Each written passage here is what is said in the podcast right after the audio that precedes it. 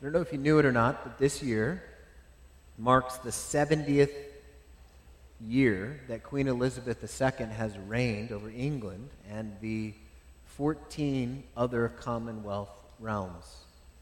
It's called the Platinum Jubilee, and she's reigned longer than any monarch in English history. Um, and in the run up, I guess there's some festivities this weekend, but in the run up to some of the festivities, Sky News put out a story by Robert Griffin. Robert Griffin was the Queen's retired royal protection officer. Now, if you know anything about the Queen, you know that she likes, she's, she's, she's kind of snarky and a little rambunctious. One of the things that Griffin used to do was take her out when she was at her country estate in Balmoral, Balmoral to go on picnics. And so Griffin recounts a time that two American tourists met him and the Queen out in the countryside, but the Americans didn't know they were meeting the Queen. So Griffin and the Queen are picnicking near her country estate, and the American hikers come up and they start exchanging pleasantries. And in the course of conversation, the American said, Where do you live? And she says, London. But sometimes I come over to, I have a little house over here, over the hill. Um, and they knew, the Americans knew that the queen would come and go from that area, and they asked the queen, I heard the queen is around here sometimes. Have you ever met her? And she says, No. But Richard, which is her protection officer, says, he meets her regularly. And they said, What's she like? Now, Griffin, she, now again, again, two Americans, she stand the Queen and Griffin. Griffin knew her well and said, She can be kind of cantankerous, but has a lovely sense of humor. And then he, Griffin said, before he knew it, the American put his arm around Griffin and gave the Queen his camera and said, Could you take a picture of us? And so the Queen snaps a picture. And then the, they, they reversed spots, and the American couple got a picture with the Queen without knowing it was the Queen. Imagine asking the Queen to take a picture, not knowing it's the Queen of England. They didn't know what she looked like, they had no idea. Until probably later when they showed their friends their album and said, Look at this nice, sweet old lady that we ran into. And they said, That's the queen. They didn't know what she looked like. In 1 Timothy chapter 4, Paul is going to help us make sure we know what a faithful pastor looks like. So that we don't make the mistake of assuming that just because I or anybody here is occupying an office that we're doing our job. Last week we saw what a pastor is to do and be privately. This week we're going to see how a pastor is to conduct himself publicly. One scholar says this passage is standing orders for pastors. So this is a faithful what the portrait of a faithful pastor from 1 Timothy chapter 4 verses 11 through 16. We'll, we'll go over this because we go through sections of the Bible, and as Scripture comes up, we preach what we see here in the Scriptures, but also so that you can know whether or not your team, whether or not the elders here are doing what we're called to do. Or if you're from another church, you can think, is this what my, is my pastor acting in this way? Or if you move away or are moving around, you can look and see what kind of pastor ought to pastor a faithful church. So if I were to summarize what I'm going to say in one sentence, it's this faithful pastors act for the good of the church and for the glory of God. Faithful pastors act for the good of the church and for the glory of God. And they'll do this in five different ways, which we will look at in turn. But first, I'm going to read from 1 Timothy chapter 4, verses 11 through 16. So if you have your Bible, please follow along as I read. Verse 11, God's word says, Command and teach these things. Let no one despise you for your youth, but set the but set the believers an example in speech and conduct, in love, in faith, in purity. Until I come, devote yourself to the public reading of Scripture, to exhortation, to teaching. do not neglect the gift you have, which has been given you by prophecy when the council of elders laid their hands on you. Practice these things, immerse yourself in them, so that all may see your progress. Keep a close watch on yourself and on the teaching. Persist in this, for by so doing you will save both yourself and your hearers. Let's pray and ask God's help.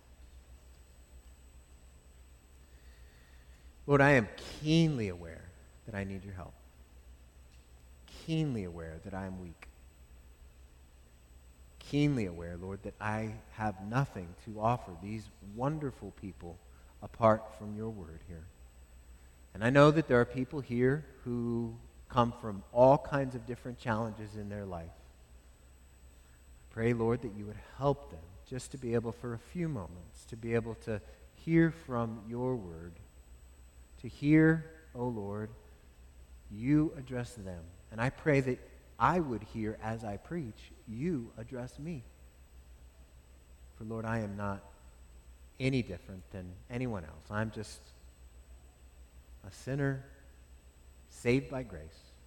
And so, Lord, I pray that as I try to explain what your word says about what it means to be a faithful pastor, I pray, Lord, that you would help me to be spurred on and help our team and our elders to be spurred on to reflect this reality for your glory and for your name's sake. And in Jesus' name we pray. Amen. Faithful pastors act for the good of the church and for the glory of God. And we're going to look at the picture Paul paints here and see if we can see your elders, your pastors here in this picture. There are five ways, at least, that we see a faithful pastor is to work for the good of the church and for the glory of God. First, by commanding. A faithful pastor commands. And we see this in verse 11. Look at verse 11, chapter 4. Command and teach these things. What things? Now, remember what we've been considering over the past few weeks. We've seen that the key to godliness is not obedience or religion or tradition or effort or mysticism or folklore, but Jesus Christ. And the fundamental, fundamental element in any of our go- attempts to become godly is found not in what we do for Jesus, but in what Jesus has done for us. Faithful pastors must continually command and teach everyone to continually look to Jesus and build their life upon Jesus and Jesus alone. We saw at the end of chapter 3 that Jesus, who was the only one equal to God, became a man and became a man so that he might die in agony. This death was agonizing, it was painful, yes, but it wasn't just that the death was painful. He died in the stead of sinners, he died in the place of others. He became a man to die for mankind so that you and me might have our sins paid for, so that we might be able to avoid the substance of death and experience life forever. At his resurrection, Jesus was vindicated when the Spirit of God breathed life into his carcass, his agonizing death became the means of salvation for you and for me and for all who believe in him. At his resurrection, for the first time ever in this evil world, evil did not have the final say. Jesus did. And he didn't hide out, so it's not like this is some kind of myth. He showed himself both to men and to angels, proving he's not a phantom. He really did conquer the grave. He really did walk the earth after he conquered the grave. The grip of death was too weak to hold on to him, and faithful pastors must consistently proclaim the hope that is found only in this risen Christ. Here's the good news for all of us death is dead, and we will not pay for our sins because Jesus already did. And the reason Paul says command, see that, that word in verse 11, command and teach these things, is because we're tempted to find comfort and rest in all kinds of other places. We're tempted to find comfort and rest in our health, how we feel, our family, future prospects. our bank accounts, our reputation, whether we're happy or not. But faithful pastors must call all of us to command, must command everyone to put hope and faith not in the sinking sand of anything in our lives, but on Jesus, our rock and our Redeemer. Now, we're used to thinking of Jesus as our Redeemer because he purchased us by his blood. We just talked about that a moment ago. But he is also equally our rock. He is the only sure place for us to stand in this life. We can build our lives upon Jesus Christ. We must build our lives upon Jesus Christ. We must stand on Christ and Christ alone. Otherwise, we'll fall away. You see, a pastor has, a faithful pastor has real authority, but only insofar as the word directs. The authority your pastors wield is derived not because of who we are, not because of our office, not because of our station, but because of this word. And so when we command, we command what the Bible has to say. We don't command opinions. We don't command perspectives. We don't command things that are secondary or tertiary. We command things that we see here in the Scripture. And most of all, one of the commands that we will constantly proclaim and trumpet over and over and over is trust Jesus. Trusting in anything else, trusting in anyone else, looking to anyone else, or, or, or, or trusting anyone will ruin your soul. So I and everyone who occupies this pulpit must command and teach these things from the Bible. Faithful pastors act for the good of the church, for the glory of and for the glory of God by commanding, also by exemplifying. We see this in verse 12. Exemplifying. Verse 12, let no one despise you, Paul says to Timothy, for your youth, but set the believers an example in speech, five ways. How? How, does, how is he supposed to set an example? In speech, in conduct, in love, in faith, and in purity in speech, in conduct, in love, in faith, and in purity. When, Tiffany, when, when, Tiffany, when Timothy was sent to Ephesus, he was young, and the culture at the time, unlike ours, respected older people. Um, they didn't idolize youth like we do. And so Timoth- Timothy would have been tempted, um, could have been tempted to either pull back or demand respect. Demanding respect is always wrong. Paul says, earn respect earn respect. How? By the way you live and by the way you act as you preach and teach publicly. There's always going to be reasons to look down on your pastor. Either they're too young, they're too old, they're too uneducated, they're too educated, they're too repetitive, they're too snarky, they're too kind, they're too whatever.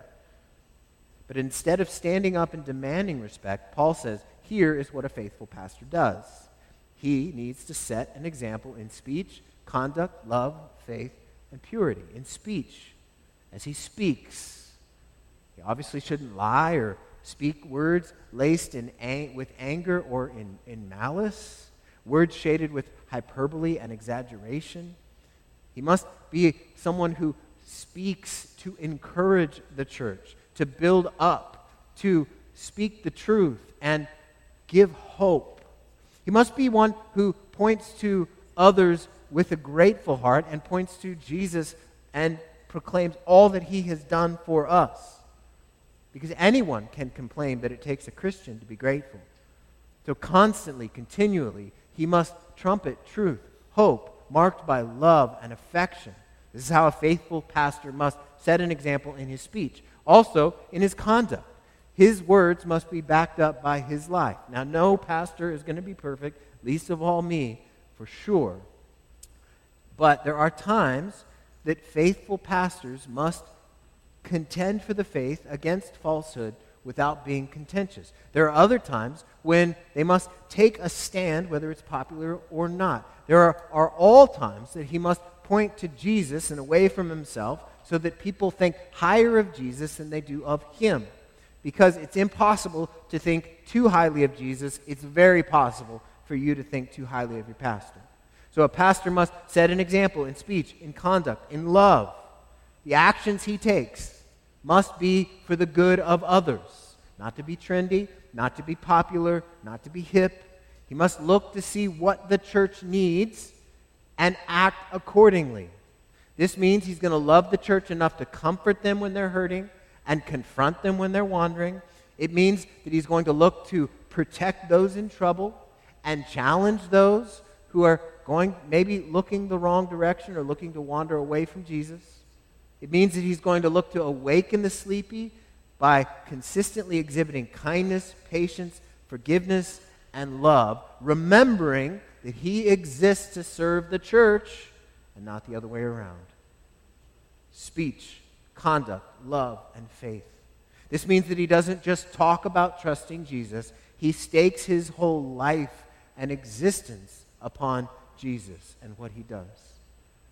A faithful pastor knows that he may not have the faith to move mountains, but he worships the one who made the mountains. He knows that the amount of faith matters much less than the object of his faith, Jesus Christ. He knows he can't survive on other people's faith, but must stoke the fires of his soul.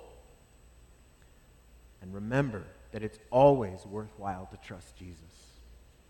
So, a pastor must be faithful in his speech, his conduct, his love, his faith, and his purity.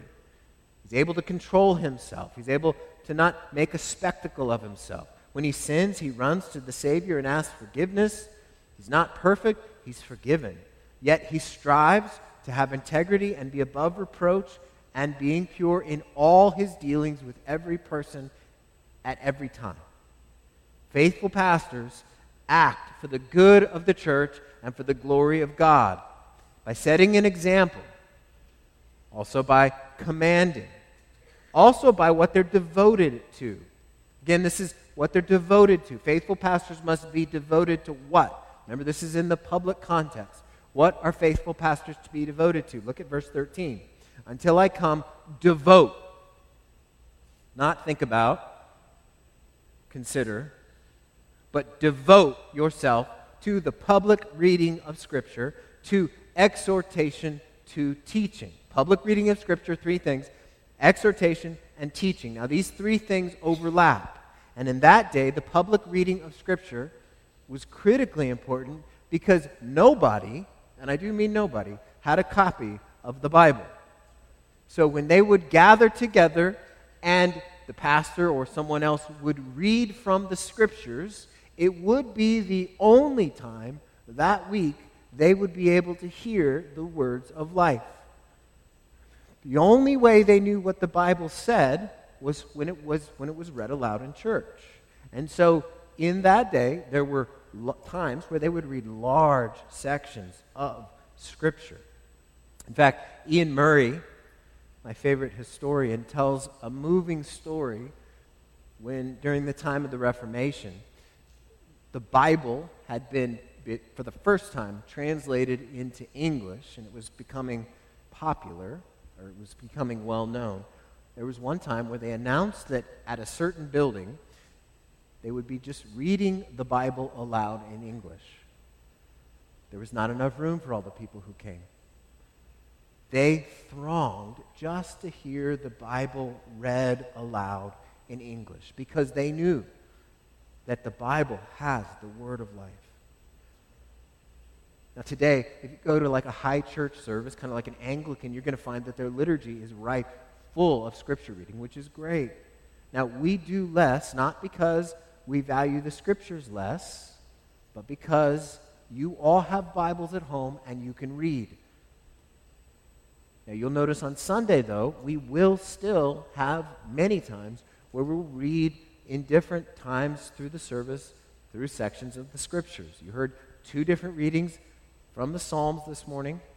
You also heard us read from 1 Timothy chapter 4. And there'll be other times where we read larger sections Sometimes we read smaller sections.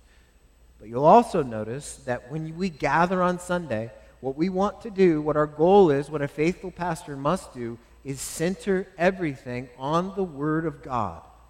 Center everything on what God has to say. We don't want to draw attention to ourselves by lectures or drama or video or fancy music, but what we want to do is be a people of the Word. And so the pastor must be a person, a man of the Word.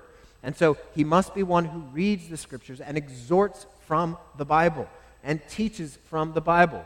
So it can't just be exhortation where he's always calling people to do something or to be something, but it also has to be teaching so that, he, so that people understand what they are to do and how they are to behave. If the Bible is the breathed out Word of God, and it is, then what we want to do in our church is get so close to the Scriptures that we feel the breath of God. It means our songs and sermons are going to parrot and repeat what the Word of God says. What God says about us and not what we say about Him. It's a subtle difference, but it's significant. You see, a faithful pastor devotes himself to this book. It's not a manual on how to have a happy family, how to avoid conflict, how to be a success in everything you do, how to earn money, or how to be fulfilled, but this is the only book with the words of life. Here, God addresses us through the agency of human authors who consistently and constantly point us to Jesus Christ. And as the preacher exhorts and teaches, he calls on all to continually and constantly take refuge in Jesus Christ. We who are in Christ must be reminded that it's not enough just to have Jesus as a part of our lives. He must be the center and focus and purpose in our lives we must be, as we say, fixed on Jesus. For we know that we do not understand any subject, no matter how basic, if we do not understand how it relates to Jesus Christ. And as we put Christ at the center of our lives and our ministry and our services, we're going to understand what families are for. We're going to re- we're going to realize that families are not to carry all our hopes and dreams or give us a purpose, but it's a way in which we can honor and serve Jesus. We can see that our conflicts can become easier to resolve because as Christians, we've been forgiven by such a great God who has offered his Savior, and we can freely forgive anyone else.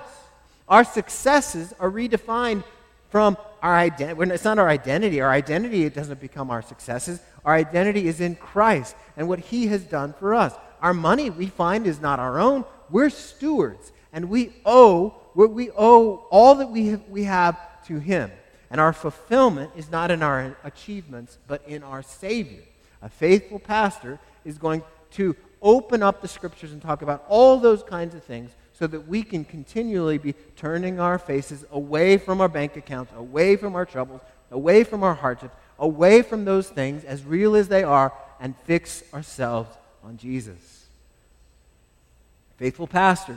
You can tell what a faithful pastor is. You can tell the picture, 1 Timothy chapter 4, verses 11 through 16, by what they command, how, what they exemplify, what they're devoted to, and by their work. Look at verse 14. Do not neglect the gift you have, which was given you by prophecy when the council of elders laid their hands on you. We don't know what context this was. It's kind of like an ordination, I suppose, but there was some kind of prophetic event that was spoken over Timothy, and he, he was, a gift from the Spirit was imparted to him to lead and preach and pastor. And so Paul then goes on in verse 15. Practice these things, immerse yourself in them so that all may see your progress. All faithful pastors have a stewardship that they must be faithful to. There is a burden that goes along with the Bible.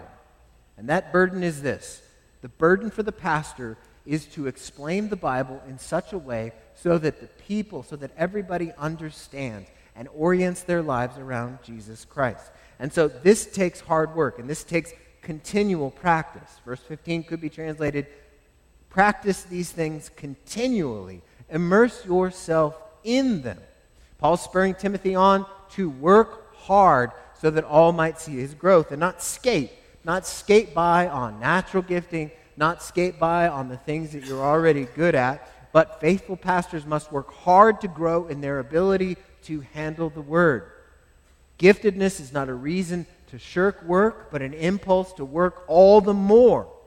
And so the call for every faithful pastor is to practice and immerse and, and never be content with the current experience he has with God or his current understanding of the Scriptures. He is to be constantly pressing into the Word, being dissatisfied with what he knows of God today, knowing that yesterday is not enough. Today, I must meet God. I must look to God. I must see him from his Word. He must get excited when the Holy Spirit illumines something in the Bible that he has not seen before. He must study the Bible for his own soul and not just study to preach. This means that he's going to read and study and work by taking in good books by authors that help him understand the scriptures more and better. He doesn't believe or say silly things like, I just need my Bible, it's just me and my Bible, because he knows that many, many, many others have gone before him who have a lot more learning and wisdom than he does, and he can benefit from their insights on the scriptures. And this sort of thing takes pr- practice, and it's always ongoing. Always ongoing. Practice and immersion so that there is no arrival. A pastor never arrives. A, ne- a pastor never has, quote, made it. A faithful pastor knows that yesterday's grace goes stale the next day. And he must work and practice and immerse himself in the work of ministry, in the work of handling the word, so that he might grow and that growth might be obvious to all. Faithful pastors act for the good of the church, for the glory of God, by what they command, by what they exemplify, by how they devote themselves, how they work, and lastly, by what they watch. A faithful pastor watches. What does he watch? Verse 16. Keep a close watch. Keep a close watch. Not a check in sometimes, but keep a close watch on yourself and on the teaching. Why? Here's why. Persist in this, for by so doing you will save both yourself and your hearers. A close watch on both his life and teaching. Now, both are necessary and critical for faithful ministry. Many a pastor has failed to watch his life and his teaching and has made a shipwreck of his soul. The problem is when pastors make shipwrecks of their souls, they take other people down with them. And Paul wants Timothy to realize that the stakes are higher than just personal fidelity. What he wants him to see is that his life and his ministry, his life and his teaching matters not just to him, but to everybody else. And he must be faithful. He must persist in watching his life. He must persist in watching his teaching. He must do this. Why? Because he will save, you will be saved as you understand the scriptures. Both, Paul says, both yourself and your hearers. Now, the implication is clear. If you don't watch your life and teaching, you will ruin both yourself and your hearers. Why? Because when a pastor's life and or teaching veers off course, he leads others to do the same. And this is why, as a team, your pastors, however much you pray for us, we ask you to pray more. We're only men. We're not special, nothing special. We're just men who do not want to go astray and do not want to lead anyone else astray. We want to persevere. We want to persevere in watching our lives and our teaching for our benefit and for yours. My greatest fear in ministry is that I would do or act in such a way that dishonors Jesus and the good news about him. So please pray for me. Please pray for the team. Please pray, pray for all of us. This is one of the reasons I'm grateful, some of the times, for trials in ministry.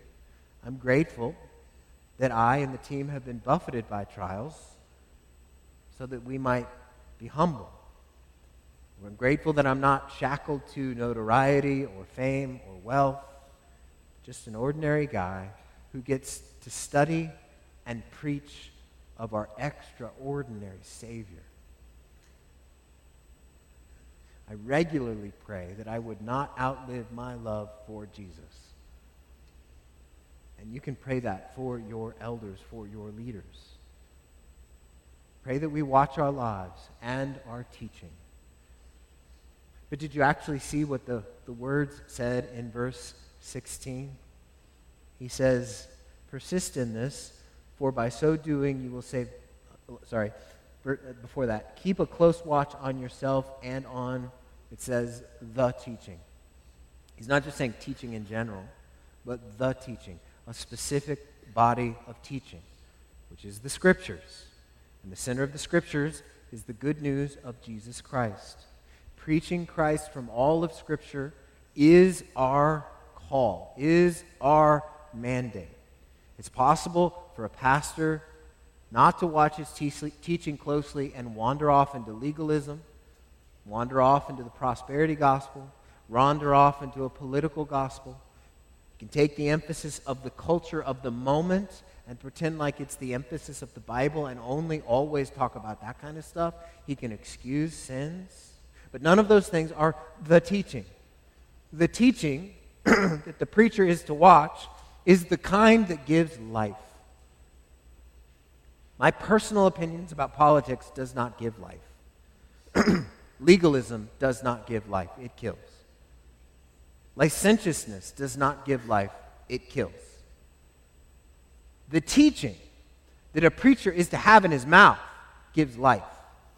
He is to preach and expound the good news so that he might remind himself and everyone that Jesus is worth it. A faithful teacher constantly has the name of Jesus on his lips and lives under the authority of his Savior.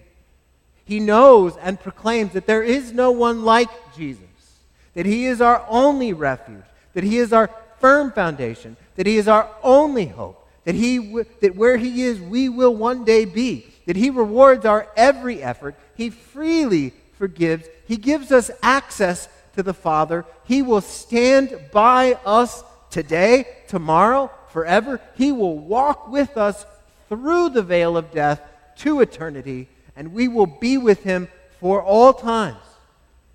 That is the teaching that is of utmost importance. What Christ, who Christ is and what he's done for us. Those Americans who asked the Queen, what is she like? Not knowing she was talking to the queen, they were talking to the queen, is ironic. But Christians who don't know what pastors are to be like is sad. What are they to be like?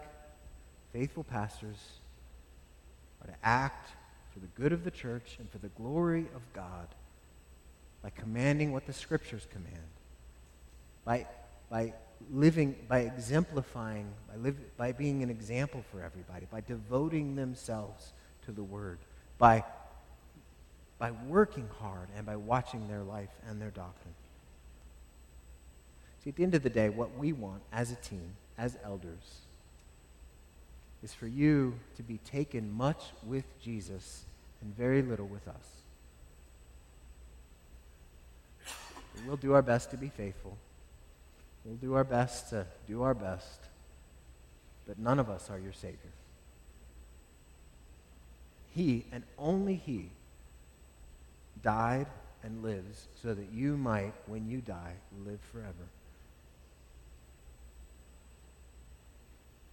So please pray that for as long as the Lord tarries, this church and this pulpit and all of us together would have the benefit and the, the blessing of faithful pastors who act for the good of the church and for the glory of God. Let's pray.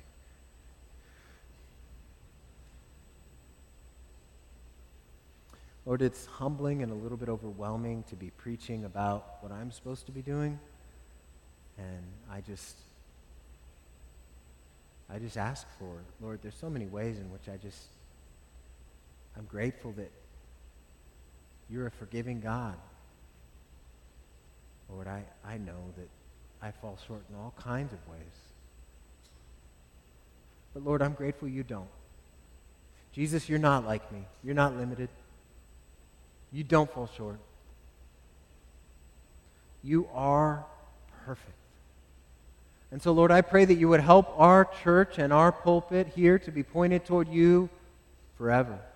Lord, I pray that we would be a people who constantly have you and your work on our lips so that we might be able to recognize that this world that we live in is a passing thing. And this world that we live in, we will only be here a short while. We will be somewhere forever.